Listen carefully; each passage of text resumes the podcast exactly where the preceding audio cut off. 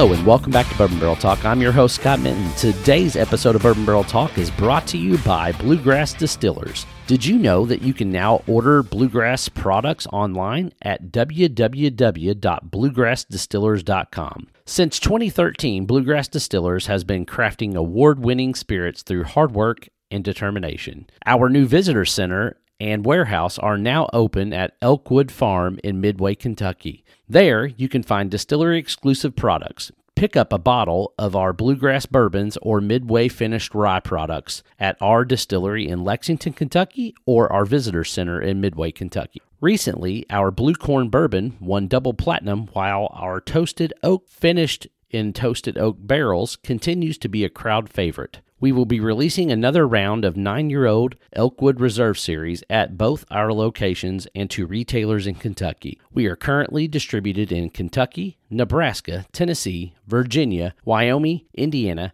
California, Ohio, Michigan, and Texas. Today we are at Bluegrass Distillers in Midway, Kentucky. That's right, Midway, Kentucky. All right, and our special guests are Ben and Sam. Ben's going to join us here in a few minutes. But Sam, how are you doing, sir? Doing great. Thank you all for coming down. Sam, today. Thanks for having us. Yeah, for sure. So long time coming. It's been a long time coming. You guys have got a fantastic, beautiful countryside here. You guys are building on, and you got some cool things going on. So if you want to tell us a little bit about how did you get started into the business? Well, into bourbon, I got into it really in 2012. And at the time, I lived in Atlanta, and really, I'm from Kentucky. I'm from actually Woodford County. I grew up here on the Versailles side, and but I went to graduate school here. I went to law school at UK, and then I practiced law for a long time in Kentucky. I actually started my law practice in Versailles. What is it with lawyers and bourbon? Lawyer by trade, distillery by night. Lots of them. There's like 5 or 6 guys that I know that started distilleries that were all lawyers. They understand the ins and outs of it. I think it's the law thing. Like they're not scared of going into the legal issues. But I'm sorry to interrupt. No, they want to get out of the law. Oh, yeah. Is that what it is? I actually worked with Tom Bullitt, and that's why he was doing it. There you go. Fair. See, being a lawyer leads you to owning a distillery. I mean, I need to go to law school. Yeah, right? I wouldn't recommend it. But Tom Bullitt, actually, this was 1996 or 7. He like showed me this bottle, and I was like, what are you doing with that? And he's like, man, I'm starting this bourbon. And of course, back then I thought, well, who cares about bourbon? You know, man, I mean, you are nuts. We just drink it out of plastic bottles that say "gentleman" on them. You know, which you're never a gentleman after you drink that. Yeah. But obviously, that turned into something serious for Tom, and he's—I don't know how involved he is now. But so I was still practicing law full time. I was dating my current wife now, Keely, and I was coming back and forth, and a buddy of mine. Wanted to go look at what is now Castle and Key for another reason. So I went out there with him, and I grew up close to that place, so I knew it. And we started looking at the tanks, and, you know, it was like one thing led to another. And we said, you know, why don't we get into the bourbon business? And I thought, you know, it'd be a way to come back to Kentucky and would, you know, do something that's more fun than practicing law. Right. Now, 2012, you know, bourbon was still really young. Like, there were no contract distillers. We talked about being rectifying at the time, which is what you would call it because people didn't call them NDPs, and then just decided to not do it. We and started on the mash, so we bought this still from Portugal, and we went to first bourbon school we went to, or whiskey school, was in Colorado, and we left the second day at noon because the guys who were teaching the course got just really trashed by noon. By noon the second day, they were already smashed. Yeah. It sounds like one of the conferences we go to. It does, yeah. So then we went to Paul Tomaszewski's. He used to call it Camp Distillery down at MB Rolling. Yeah. He doesn't do it anymore. But Paul was a former military guy, and it started at 6 a.m. And so basically you learned how to moonshine in 55-gallon steel drums and then put it in a barrel and call it bourbon. So... So Paul got us going. He had a manual. Paul had been going for a couple years, and that was kind of how he was supporting the farm. Yeah. And he was also doing this thing called Picking on the Porch, where he would, you know, do weekend events. And so then we really got into it, and we started basically like we had the most rudimentary equipment you can imagine. Like we heated with a continuous water heater that would basically heat water to 185 because you got to heat corn to 172 to gelatinize. So, of course, when you pour the hot water in, lowers the temperature, you get a really low fermentation. And so, but we learned with really the worst equipment. So then Steve Thompson, we had been talking to Steve Thompson, with Kentucky Artisan, and he said, well, why don't you just mash in the still? So we started mashing in the still, and at that point, our still was still gas and had a flame underneath, so it would like basically cook the corn on the bottom. And, sometimes it would just smell like, popcorn with gasoline on it. So everything that we made way back then is all gone. But I bet there's something somewhere. There probably is that somebody wouldn't drink. And I bet you got a barrel or two somewhere. There's probably some stuff out there. So we, but we just kept doing it, and then we got involved with the UK School of Chemical Engineering. Yeah. This friend of mine went to a professor and said, a friend of mine has a distillery, he might need some interns, which at that point, that was a radical overstatement of what we had. It was kind of like that Kramer in Seinfeld when he had the intern, Yes. And so we, so then we got the interns, and that was really great. So we would put the interns on like all kinds of stuff. So basically, they would hand feed the corn into the still. We would cook it, mash it. Sometimes it would take like 24 hours to cook it. And I was doing this coming back and forth with Atlanta. I was the main distiller, I guess, was what you would call me. And then we would ferment in 5-gallon buckets with different kinds of grain to see what fermented fastest, like cracked corn, flaked corn. At one point, we were buying flaked corn out of Pennsylvania. And the reason why is because it had been pre-cooked, and you could basically gelatinize it with like 140-degree water. And the reason why is, so the guy's asking me why I need flaked corn, and I'm asking him why he has flaked corn, especially at the same price as normal cracked corn here. Yeah. And he said, well, it's because we have mainly dairy cows here, and they can't eat cracked corn. So we have to pre-steam it and pre-break it down. And so we did that for a while. And then the interns, we basically turned them loose and said, why don't you get white corn, red corn, Indian corn, all kinds of different corns. Yeah. And then we cooked those down and put them through sort of a mini still in a crock pot, which is how we came up with the blue corn. So the blue corn just tasted a little bit different. And so... Is that what we're sipping on right now? Is the blue corn? Yeah. Uh-huh. And so we like blue corn. We started making blue corn. It used to be about 20% of our overall production, and now we grow our own blue corn, and we've been running blue corn for about a year. So, and the blue corn wheat is the secondary grain, and it's just worked out for us really great. It ages seems to be a little bit. It matures a little bit quicker than its brother or sister, the weeded bourbon, which is the yellow corn weeded. It gets darker a little bit quicker. It has a little bit more earthy note. But people seem to really like it. We release it twice a year. I wish we had more of it. I do like your blue corn. It is good. It's different. It's different. Yeah. It is definitely different. Yeah, it doesn't get quite that popcorny, like that real sweet undertone corn that you get off some stuff. So, mm-hmm. And how old is this? So it's probably bottled and bonded. Oh yeah, it's bottled and bonded. It's over 4 years. I don't know exactly what it is. Right, that's good. How much would someone see this on the shelf for? I think it's about 60. That's not bad. $60, yeah. At least 4 years old, bottled and bonded. Yep, artisan distillery, basically. Under $100, we appreciate. I mean, anymore. That's kind of the market, I mean, you start looking at stuff and you're in that $60 to $100 range real easily. So every bottle you see is always like $75, $80, $100. Right. Well, when we started, we were trying to stay middle of the shelf, $35, $40, which we did. We were able to do for a while. And then we actually had distributors, not our distributor in Kentucky, but somebody who we talked to about going to California. They were like, you need to raise it, basically everything above $100. We thought, nah, we just don't want to do that. You can't do that. Just because, Because then if it came back here and you were like, oh, what, this was $50 yesterday. Why did you double the price on it? Yeah. Kentucky's the NFL. Oh, I know. You got to be able to survive here. Right. To really do things in other places. Yeah, 100%. I agree with that. I think if you're going to build especially a bourbon label, right, you've got to be able to survive in Kentucky and in the Midwest, because I think that's where the heart of the drinker is, outside of Texas and a couple of other outlying areas. That's where the bulk of the bourbon is drank. Yeah, absolutely.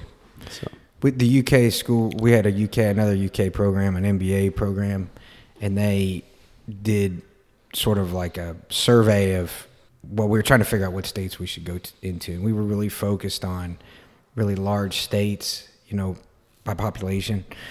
And really it turned out that some of the best states would not be those big states, because they were drinking a lot of scotch or a lot of rum, or a lot of their own make. But the Midwest and the South were really good states in terms of cases per capita and things like that. So, you know, it's just sort of like something you don't have to think about when you're like, okay, we can get to those later. Right. Yeah. I think when I think about the South, I think really the only states that I don't primarily think of as being bourbon drinkers is probably going to be like Alabama and Mississippi and Louisiana. But outside of that, I mean, I feel like Georgia's very heavy, South Carolina, Florida, Texas. Of course, Texas is kind of southern west, but yeah. I don't know, everybody tries to be like, oh yeah, we're great with bourbon. We know everything about it. And Florida was down there on that list. So yeah, but Florida's got a lot of buyers, right? And they also have a lot of transplants, you know. So, but that's part of the problem with part of Florida is the fact that there's so many Northeasterners that are there, and they do drink a lot of scotch. So, but it's still a massive population. So, I don't know. Go for bigger. So, as you guys continue to kind of build out here, what's the footprint going to look like? First off, this place is cool. Yeah, it's really cool. It's absolutely cool. Yeah, I love the old house and the conversion, and the bar downstairs is neat. And it looks like you guys got some other things you're going to be putting in with that. And but what is the kind of conversion going to look like? Rick houses, still, what's all that? Yep. So we have essentially 64 acres here on 64. On the Midway exit. So it's exit 65, which is the first exit after Frankfurt, and the first exit for Versailles. So if you were going to go to Woodford Reserve from Lexington, you would get off here. Right.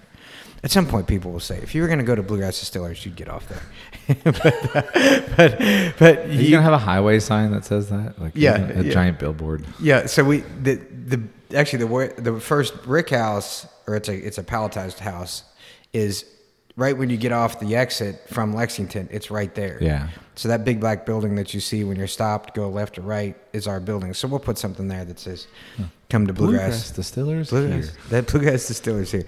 So come to Bluegrass. We're not Woodford. For now. Woodford comes knocking on your door. You'd be like, hey, Sam. That's right. What do you guys do? I've always wanted to work there. It's a dream come true, guys. That's right. My dad lives on the same road as Woodford Reserve. Oh, really? Yeah. Still? Yeah. That's crazy. So all my family, my mom's side of the family is all from Woodford County is that right? and Versailles and Lexington and all that stuff. So it's kind of funny. My grandfather actually was one of the head horse managers at Brooks Farm out here back in the 70s. So we've got a fairly rich heritage here in this area. So what's the last name? Craycraft. Craycraft. Okay. I don't know any Craycrafts, but yeah. Okay. You guys can play geography later. Yeah, that's right. Which part of the county? Right. So we have that warehouse over there. The house here that we are in was built, took 3 years, 1832 to 1835. So it's 6,000 square feet. It has offices on the second floor. Tasting room. Just glad you have centralized heat now. We do. Well, not really. It's just warm today. I know. It's going to be turned on this week. Well, there is heat on this floor. So this is on the first floor. There's a lounge. There's a package store. There's a little bar in the back, and we'll have beer and cocktails back there. And then we have a building over there, which was a former slave house, that will be a cafe. And that's cool. So part of our deal with we got some grant money, but it's not really a grant. That the state gives money to the city, and then the city buys some equipment for us, and then we pay them back. But the city gets to keep that money, and so that's called the grant. It's great for us, great for the city. So when we do that, there were some federal funds involved, and as a result, we had to go this process where we because the house was on that historic preservation, yeah. we worked out some things with them. And so one of the things is we need to basically tell the story of antebellum Woodford County. So we'll have sort of like a timeline downstairs on the wall, and going through this process like really opened my eyes to what Woodford County was like before the Civil War. I did not know that it was predominantly African American. When I grew up in Woodford County, it was like 10% African American, and just the slave history of Woodford County. I had no idea really. But it was, it was a big agrarian county. It was outside Lexington and in between Frankfort. So that's part of the history of the house. Then, as you all saw when you drove up, the distillery is now going up. We have most of the pieces here. Yeah. So the equipment, most of it's here. We ordered the equipment between 12 and 18 months ago. And it just kind of like arrives. Just kind of shows up. Hey, it's just like, hey man, you gonna be there tomorrow? Yeah. Why? Well, we have these giant truck full of steels coming by. It is, and we've become good buddies with the Roberts trucking guys because they will pull a semi out of a ravine, but they'll also pull a tank off a truck. Oh, nice. Okay. Yeah. So they just they don't need any notice, and they show up, and they've got some great guys, and so that's been fun. You just learn what resources are out there in the world to get done what you're going to get done. So that is, what are you all doing? So the distiller, and everybody's excited to work on a distillery, right? Right? It's fun. So they come over and they're like, what's this tank for? And what's this tank for? And so over there we will have, we'll start out with 6 18,000 gallon fermenters, a 12,000 gallon cooker, and then a 36 inch column still. Oh, nice. And then we've got a bigger tasting room down there and some more offices relating to the manufacturing, and then a large room that we can use for tastings. And that's great. So, and then we'll do other rick houses here too. I mean, we rent some space in that one, which has been great. And then we're moving on to probably build another one at the end of next year. Personally, as the construction manager, I need a break. So once this is like done, I want to go back and I need a vacation. Just getting back to bourbon, getting back to working with our marketing people on distribution. This is kind of akin to, I've heard like how the baseball wives don't like it when the baseball players come back after the summer. Yeah.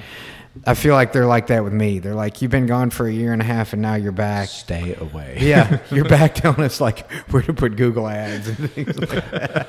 And it's not fair. So well, you're not in Georgia anymore though, right? We're just going back in. You mean physically? Yeah, physically. No, you're moved up here permanently. Yeah. Okay. Yeah. Yeah. I'm saying I've been gone doing the construction part. Gotcha. You're just not at home because you're always here. Well, gotcha. I'm not. He's home. No, it's not my wife. It's the marketing people at Bluegrass Distillers. Okay, I was totally confused there. His second wife. My work wives. Your work wives. Gotcha. We all have those too, man. Yeah, I think, is Matt your work wife? Yeah. I don't think they're particularly. They don't like seeing me in this sort of. They just don't like seeing you in general. That's probably true. But certainly not at low tide and high tide. So they're like, go away. We got this. So I'm really looking forward to getting back to the growth part. So when's the house going to be complete? Like, what's the estimated final date? So the house is open. Okay. We open on Friday, Saturday. We'll probably open this week, Thursday, Friday, Saturday. Okay. We're trying to figure out some other things like that would create a better experience for people, how to thief out of a barrel out here and things like that. We're going to go back to doing that in Lexington. But, we still have where we're really stretched because we run that up there. They distill, they bottle for us and other people. Right. And then we're splitting between people down here and people up there. Although people do want to come down here. Yeah, it's cool down here. They're tired of being in that little space. And next to the tire shop and the brewery. Yeah, the tire shop and the brewery. And so... so they're building down there by Transy's one big block, and it's a brewery, a little restaurant, a tire shop, and then a distillery is all in this little... That's crazy. Yeah. It's a pro bono bike shop. Yeah. And well, there used to be Roller Girls over there too, which was I never did go see that, but I thought. Yes, you did. I did. Yes, you can't admit it. Roller derby. Shut off the microphone. Roller derby. Yeah. That's a lot of fun, actually. I mean, I was shocked at how much fun I had when I went to a roller derby event. It's a lot of cool stuff out there. It is. No, it's a good area. I mean, your original distillery is in a good area. Yeah. I mean, it has been, people ask me about being in Lexington, and I think it was a really great place to start because when you're out on the trail, like out here, you have to have some serious gravitas. And back then we wouldn't have had, well, back then there was like hardly nothing going on. You know, I mean, there was very few craft distilleries. Yeah. In 2015, I think, is when we opened to the public in November of 15. And but being in Lexington, we have conventions, we have football games, we have basketball games. Do you sponsor any of the football games and basketball games? No, we're not Kroger. Yeah. Oh, yeah. Okay. You gotta be. That's fair. We're just trying to get into the Kroger store. All right, Kroger listeners, if you're out there, we want Bluegrass Distillers.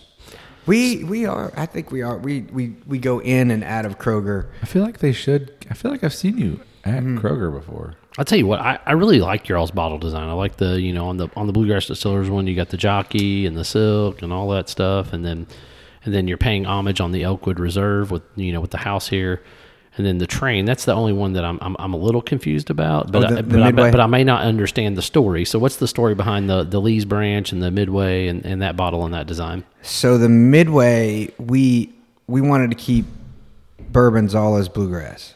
Right. And so when we came to Midway, there was a distillery here, I think it closed in the First World War. Okay. When they basically made that you couldn't produce alcohol for non-medicinal persons. Yeah. So, yeah. I mean, they were making it for the government for tires, basically. But that was a functioning distillery in town, and so basically we got that name back, and we started doing rye whiskey. And so all the rye whiskeys are finished, so and then they're named after something. Like, we've never had any names for the bluegrass bottles, right? Like, you know, the Blue Toro or something like that. But everything on the Midway line relates to something relatively significant historically in Midway. Gotcha. So Lee's Branch is the stream. Which one is that? That's Lee's Branch. Yeah, that's Lee's Branch. Yeah, that's finished in French oak. That's very really nice and creamy. It's really good. It's got a great mouthfeel and creamy. It's a little minty for me, but yeah, I mean, you rye people. I love rye, but I'm one of those people that I'm really, really. I fell in love with like fruit forward ryes. Mm-hmm. So when mint comes in or those heavy like floral notes and stuff like that, I'm like, what? And then they usually grow on me after they've opened and had some time. But when I first put it in my mouth, I'm always like, whoa, that's different. Like, because that mint just really pops me. But that one's, I think the French oak really, really marries well with that one. Mm-hmm. Yeah. I like French oak in general, with bourbon as well.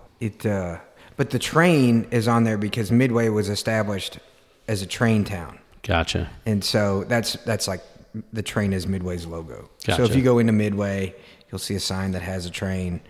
And we looked at all kinds of different things. There was another building here that's very significant, but it just seemed to be appropriate. I feel like my life is a freight train now. Yeah, I've been there 30 or 40 times, and I honest to goodness, I've never paid attention to the fact that there was a train. It goes right through town.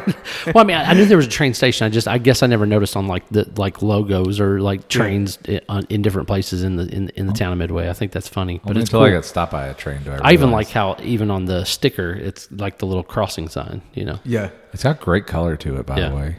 So you didn't see that on those bottles because they have the pourer on them, but we have a spinner on top of them. So I saw that. So the little coins, right? Mm-hmm.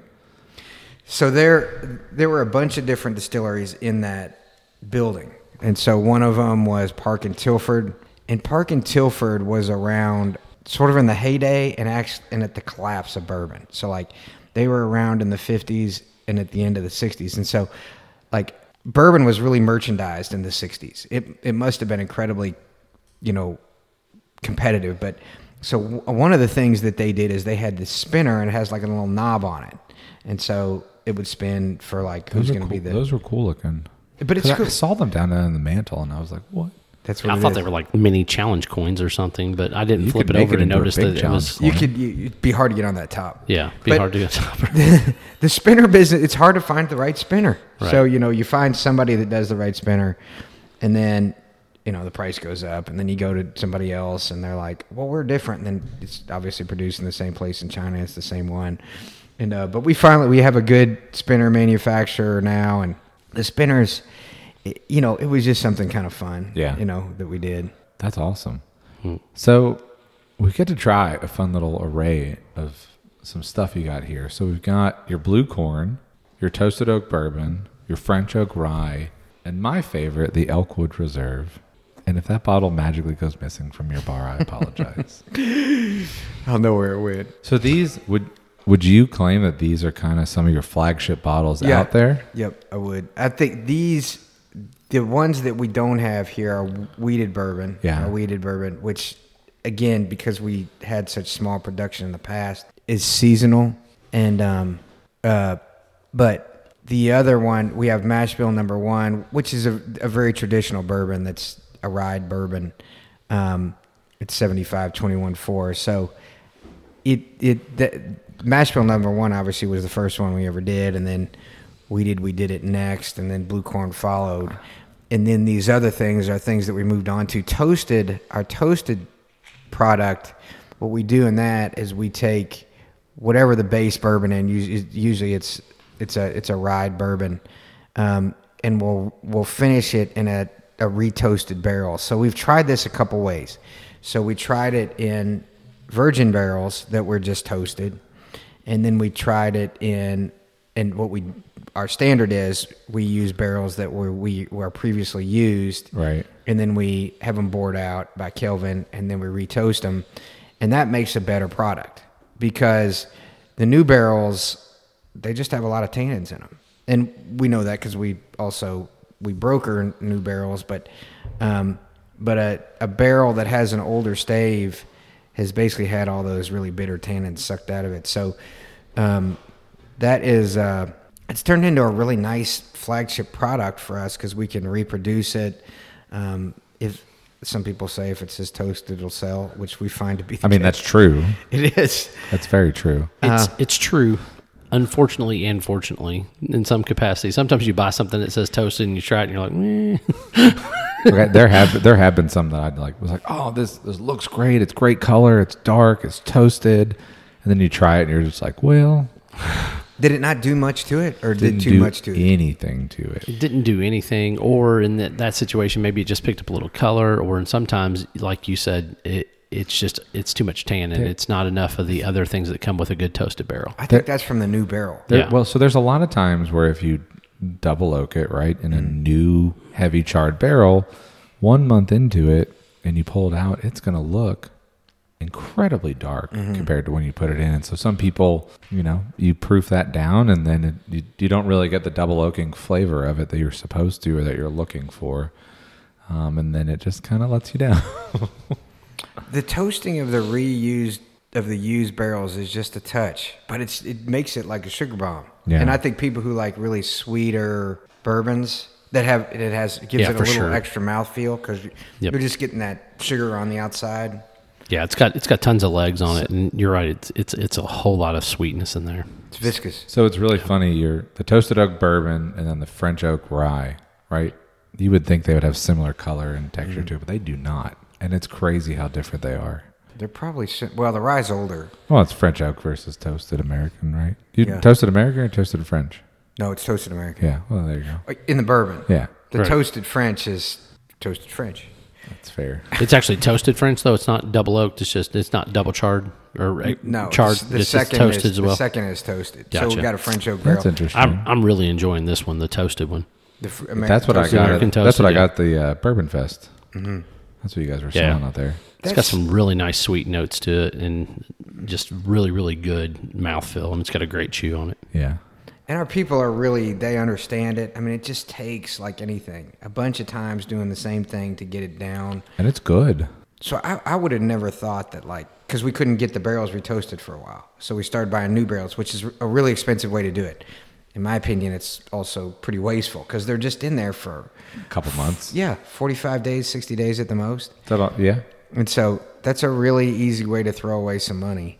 And I'm glad we were able to get back to retoasting the barrels because it's really a better product. Yeah, from our standpoint. And I like your idea too, as far as like, it's kind of a waste to toast something in a brand new barrel. Mm-hmm. Like, I mean, I appreciate the fact that we've got cooperages out there that are, you know, re-stripping the barrel and re-toasting them or re-charring them or whatever you want in order to kind of do that finishing technique rather than new barrels. That's the one thing that I worry about, the sustainability of bourbon in general is like, there's only so much oak, right? And I don't think we're planning it fast enough or plentiful enough that we're going to be able to keep up with the market 40, 50 years from now. Now I'll be dead by then. It won't matter, but but I feel bad for the people that may not ever get to taste the great whiskey that we've had because our trees are much more mature and they're not being, you know, picked at an earlier age. Yeah. I'm no oak expert, but I mean, you can see it on the horizon. Yeah. Even sort of like in the production side of barrels, that there's just, it's hard to find barrels. Yep. 100%. Any kind of collaborations? I know whenever we were talking with Ben earlier, you guys were sending some barrels to like some cidery or things like that. Do you guys see like some products coming out like with other finishings, whether it be Armagnac or cognac or cider or things like that in the future? Maybe we did one with Pivot where we would loan the barrels to them and they would fill them with cider. I think it was called Newcastle, and then we took the barrel back and then we would put bourbon in and fill it as a hard cider finished. You have that? We don't make it anymore. Do you have any bottles laying around? That's the number one question. But we might again. I just talked to him recently, and he wanted us to distill. He wanted us to distill some cider for him, and so I think if he does that, we get back into that. It's mainly that we just haven't had time to like take on another project. Yeah. Send him a couple of rye barrels, have him put some hard cider or like a pear cider in there, and then when you get them back. Drop some that may be the rye way to whiskey do it. In there. Yeah, I don't think bourbon. It was not the greatest. No, it was too sweet. Rye holds up better because of the spice. Yeah, that could be. But we would do like we've done collaborations with other breweries like Blue Stallion. I'm kind of a bourbon purist. Yeah, and we do finish, but I mean I'm more interested in like developing age on our spirits with the three main mash bills, and you know, possibly some different grains. But you know, people are like, will you do 4 grain or will you do this? Probably not. I mean, we'll probably just stick doing 3 grains and like what we got's working. It's what we got's working, and there's only so much you can do. You really have to get cases out there, and you don't want to experiment in markets.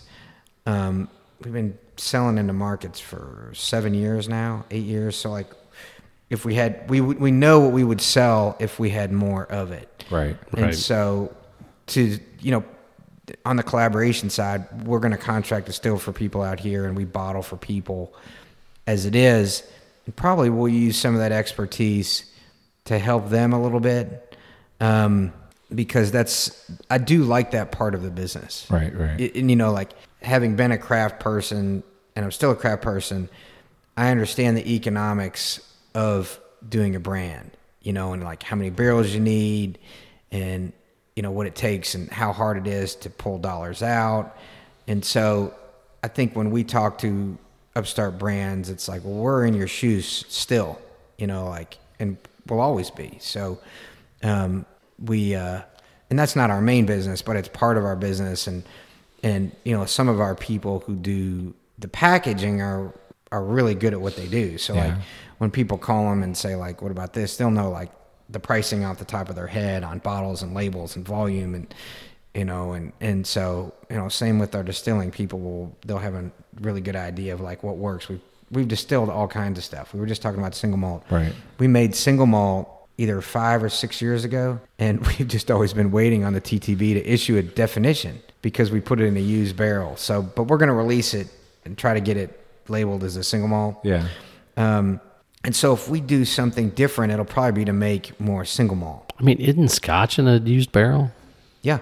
So, I mean, why wouldn't they allow it as single malt with this used barrel in the United States? They might.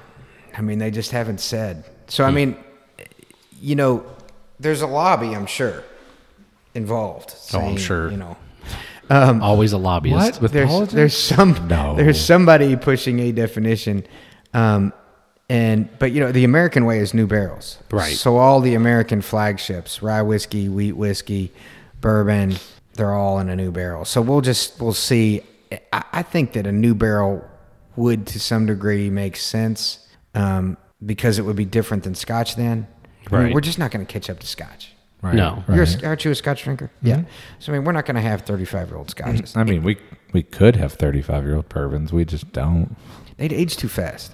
I mean, that's true. In this climate, a 35-year-old bourbon. It would just taste like licking bark. It'd be like, it'd be like licking a tree. Yeah. So, I mean, it... 'Cause wasn't there... The Frazier Museum put out that 42-year-old bourbon. Do you remember that? Do you remember that? It was heavily proofed down, and I don't know if it was proofed down. I think it was just a low proof. I think it just came out low. No, nothing's going to come out that low. It was surprised. 90 proof. I mean, was it 90 proof? It was like 90 proof or 92 proof. Yeah, I mean, it wasn't. Anyway, Sam, did you see? You know what I'm talking about? No, but I did try some really old bourbon. Steve from Kentucky Artisan had some. Oh yeah. He gave it to me. You tried it and you were just like... It was undrinkable, which is what he told me. He goes, you need a bunch of water. Yeah. And it was... I don't know. I mean, I tried it one time and I mean, it was really funny because a lot of those people waited in line for it just to try to flip it because it was expensive. I mean, it was probably $1,500, $2,000 for it. Right. Was this the Fraser Museum one? Yeah. Yeah. Yeah, I don't know which one that one was. But like... The Fraser released a bourbon? Well, I don't... It was part of, some story, and I think was it the Kentucky or, University of Kentucky, University of Louisville, something was tied to it. I don't remember exactly. There was something tied to it. Yep. Championship thing. It's the oldest whiskey that was ever released, right? It's 42 years old. Yeah. And, somebody had tried it, and they were just like, dude, this is... You can't even drink this. And so a lot of people were trying to sell it as a collectible or trying to flip it. There's only a handful of people in the world that'll probably buy that kind of a bottle, that'll hold on to it, not drink it. And so there were hundreds of people that were stuck with this bottle and they were pissed. And so, pros and cons of flipping bottles is that'll hurt you. So it was really fun. 8 years is a good year. Eight years is a great year. 9 years was a great year. Nine years was a great year. 9 years was a great year. That was an experiment for us. That I'm fully aware of that. We never jumped into the super premium market until the Elkwood Reserve. Well, congratulations. Thank you. And And so that one was 9 years, and we sourced that. It's hard to find this stuff out on the market, and we found it, and it worked. And then, we do have an 8-year-old, some 8-year-old barrels from us that are coming out next year. Okay. So what are you going to do with them? Sell them. No, I know that. No, I don't know if we'll do Elkwood or Bluegrass. Are they blue corn or are they just regular? No, they're weeded. Oh, they're weeded. Yeah, so they'll be really good. And we'll continue to do Elkwood. We'll continue to try to find cool barrels. And eventually we might do that with Bluegrass stuff. We'll probably use it. We just sell it at the tasting room for now.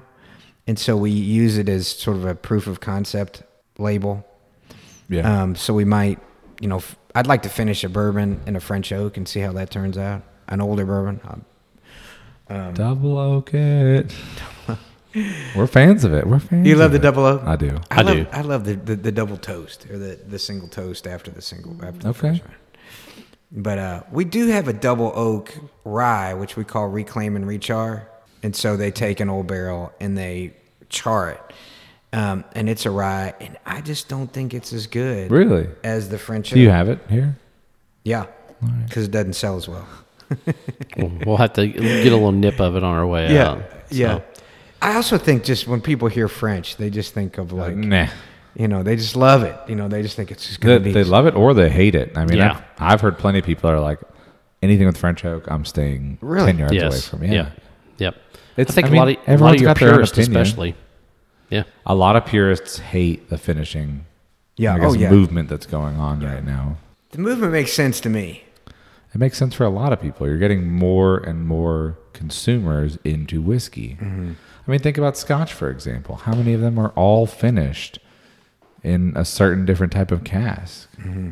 There's so many Scotches finished in casks. Sherry, yeah, all kinds of different things. Especially sherry. That's everywhere. But you don't hear them complaining about that too much because it's good. Yeah. So let's talk distribution. So where can people find Bluegrass Distillers bottles? What states? Here at Midway. So yeah, here at Midway, obviously you can find them downtown Lexington. We're in Kentucky. We just got into Ohio. We're in Michigan, Tennessee, some distribution in Florida, Texas, California, Nebraska. Nebraska. Was that just easy to get into, or was it just like they called? Really? Yeah. In Virginia. Virginia's a great market, though. Virginia is new for us. It's a control state, but it seems to be good. Ohio is a control state, is really robust. Yep. I mean, they have this like newsletter that goes out. It's really so that's cool. OHLQ, buddy, they control everything there. And that's sort of the other thing is I don't think that there are a whole lot of crafts up there, so people kind of get it. And, right. Nebraska's similar. Nebraska, if we had more time, could even do better. We have a great distributor out there. The people in Nebraska are obviously very friendly. Right. They want to talk about the Cornhuskers a lot when you go out there, which is fun, And now the SEC is not that much better than the Big Ten or the Big 12, whatever they're called now. Nebraska is in the Big Ten. They're in just the Big for clearance. Yeah. No, I know. I'm just saying every other month somebody changes their conference. It was the Big 12, though. Right? They were in the Big 12. Yeah, they were in the Big 12 with Missouri and Kansas State, all those. Yeah. They moved to the Big Ten 10 years ago, probably. Mm-hmm. Right. They came in when Penn State came in. Oh, okay. So it's been a while. Yeah. So, but you have to be expanding into states. The question is always, do you have enough product to go? And so now one thing we do is we're like careful about what people want because people see the menu. We have a lot of SKUs. We used to even have more SKUs. Like the pickleback. What did the pickleback? Have some people. I'm so scared. I would be scared. Who really want it back. People ask about it all the time. Okay. There are people that love it, and there are people that are like, why does this exist? Yeah. For anybody out there listening, you have to try it at least one time. It's like when you go to Chicago and try Malort. You just have to try it. You try Malort, and then you go. You love it or hate it. Have you had Malort, Sam? No. It's fermented wormwood. Oh, it is? Yeah. Basically, yeah. Okay. So we discontinued that as a regular product. Man. We'll do it probably once a year on National Pickle Day. Fun. I love this. And then we did have a Christmas product that was called Santa's Helper that we didn't do this year. We'll probably do it next year, but we're moving away from the sugar in it, and we're just going to do it with a lot of natural cinnamon. Nice. So we're going to go back to sort of a purist thing and sort of redo the label a little bit. So we'll have those things that are just seasonal because they're fun. I think seasonal releases are fun. I think that not enough distilleries do enough releases around certain types of seasons, and I think that that's a great way to get some new customers. I see it if you're an NDP because it's a lot of expense to do for a quarter, and you got to get your distributor to take it. But if you got a tasting room, it makes all the sense in the world. You do see a lot of them do it, but a lot of them do like cream something. They don't do like a whiskey. They do, like you said, it's all. I think a whiskey themed seasonal release would be great. I get it; it's expensive to do it, but they're charging us out the butt for everything anyway. It's not like it matters. It's true. These advertisers. What's another $5 on it? Right? These podcasts. Ugh. It's crazy. So, are you guys going to do like a bourbon cream or any of those type of things? I don't know. I mean, I know cream is quite the challenge. You got to be really good. You got to move it through really quickly. Our current environment is not great for that. Yeah, it's just not. That's fair. And it's an old school distillery. Bourbon kills everything, but not everything in cream. Gotcha. So if we had. Out here, we'll have a lot more equipment and ability to do something like that. So we could do it. I mean, it would really work, especially through the holidays. Right. So we'll really try to like work on OND, October, November, December, right, on site. Whereas in the past, it's always been sort of the weakest time of the year for us. People say, "Why is it?" Because we compete with liquor stores. But here we have a Christmas market coming up in December. So if you look at bluegrassdistillers.com. you'll see the Christmas market, and we'll have Santa Claus out here. Matt's going to be dressed up like Santa. I am. 100%. 100%. I don't know that you're going to pass for Santa, but we'll take that. Maybe Ben may do it. He's got a Santa suit. I can't see Ben doing it. I could do it. But I do. That would ruin it for my kids. Because they'd be like, Dad, you're dressed. Are you Santa? What is going on right now? I don't want this part of my kid's life to go away. I really do. You don't. Like, I was talking to him the other day about, like, what do you think Santa's doing now? And Sam didn't really want to get into the conversation because he didn't know what to do. Like, how do you think Santa, like, finds out, you know, and I tell him. So, you know, yeah, we'll do other things like that. That's awesome. That'd be fun. Absolutely. So, hey, if people want to find you guys, how do they do it? How do they get in touch with you? If they want to come out and do a tasting, you want to give them a rundown of website, address, all that good stuff for us, Sam? It's website's really easy. It's www.bluegrassdistillers.com. And then we have a Facebook, and then we have an Instagram. But you can book tastings through the Facebook. I mean, not through the Facebook, through the website. We're also going to be doing this thing probably starting here shortly where you can thief it out of the barrel. You'd have to book that separately, though, so it's different than a tour. It's a different experience. But then you can come out here to Elkwood just Thursday to Saturday, and we'll probably be open 6 days a week here in 2 weeks. What's the address for them? The address out here in Midway is 158 West Leestown Road, Midway. Gotcha. And so it's exit 65. It's the first exit east of the Buffalo Trace exit. So it's the Midway exit. It's the Midway exit. Midway between. So it's Midway's between Versailles and Lexington, basically. Lexington and Frankfort. Yeah. I always think of it as Versailles because, like I said, my family's from here, and so I always say it's Versailles, but technically, yeah, that's on the other side. So, but it's pretty neat. So, well, that's good. Well, thanks so much for being on the show. We greatly appreciate it. If you want to find Bourbon Barrel Talk, you can find us on Instagram, Facebook, or the X, I guess, is now what it's called. It's no longer the Twitter. I mean, I don't know what the deal is with that. And if you want us to ask us questions, all social media platforms, or if you have any questions that you want us to get to Sam and Ben out here at Bluegrass, you can send them to bourbonbarreltalk@gmail.com. This is Scott, Matt, and Sam signing off. Peace. And the empty seat of Ben. Thanks, Ben. Appreciate it.